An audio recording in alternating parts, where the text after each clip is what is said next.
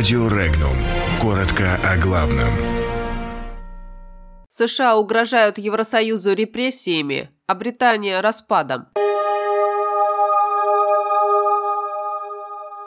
США из-за оборонных проектов угрожают Евросоюзу репрессиями. Уход Великобритании обернется распадом Евросоюза. Рада, переубеждая Зеленского, дошла до астрологии. Названы условия получения жителями Донбасса российских пенсий.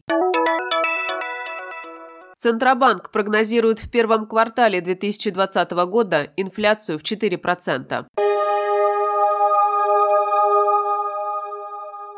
Соединенные Штаты в письменном виде предупредили Европейский Союз, что его нынешние планы по самозащите ставят под угрозу десятилетие интеграции трансатлантической оборонной индустрии и военное сотрудничество через НАТО, сообщает испанское издание «Эль Паис». Послание, датированное 1 мая, оказалось заряжено угрозами возможных репрессивных мер политического и торгового характера. Реакция США последовала вскоре после того, как Европейский парламент предварительно одобрил создание Европейского Европейского фонда обороны, на которое было выделено 13 миллиардов евро. Кроме того, Вашингтон выступил против общих положений так называемого постоянного структурированного сотрудничества, в соответствии с которыми 25 государств Евросоюза инициировали разработку 34 проектов вооружения.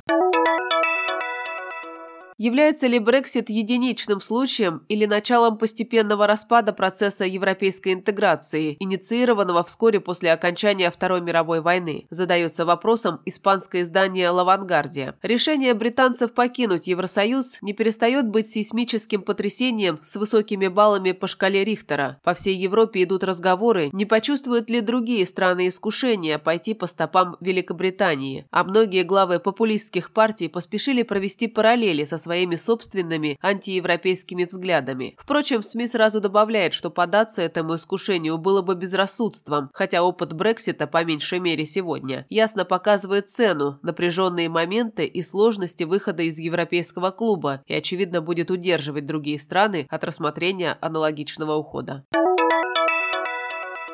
Верховная Рада, вероятнее всего, будет голосовать за постановление о назначении даты инаугурации новоизбранного президента в четверг, 16 мая, а не сегодня, как это предполагалось ранее. Об этом накануне заявил лидер фракции «Самопомощь» в парламенте Украины Олег Березюк. Он пояснил, что сначала официальное решение о инаугурации Зеленского должен принять профильный комитет Рады по вопросам регламента и организации работы, который соберется на заседание лишь 15 мая. Соответственно, вынести вопрос вопрос на голосование Рады можно будет не раньше 16 мая. Сам Владимир Зеленский обратился к Верховной Раде с требованием установить дату инаугурации 19 мая и другие варианты не рассматривает. В радикальной партии Олега Ляшко озвучили, почему эта дата категорически не подходит для вступления в должность, поскольку в астрологии на этот день приходится начало так называемой «гнилой недели», что не способствует успеху в деловых начинаниях.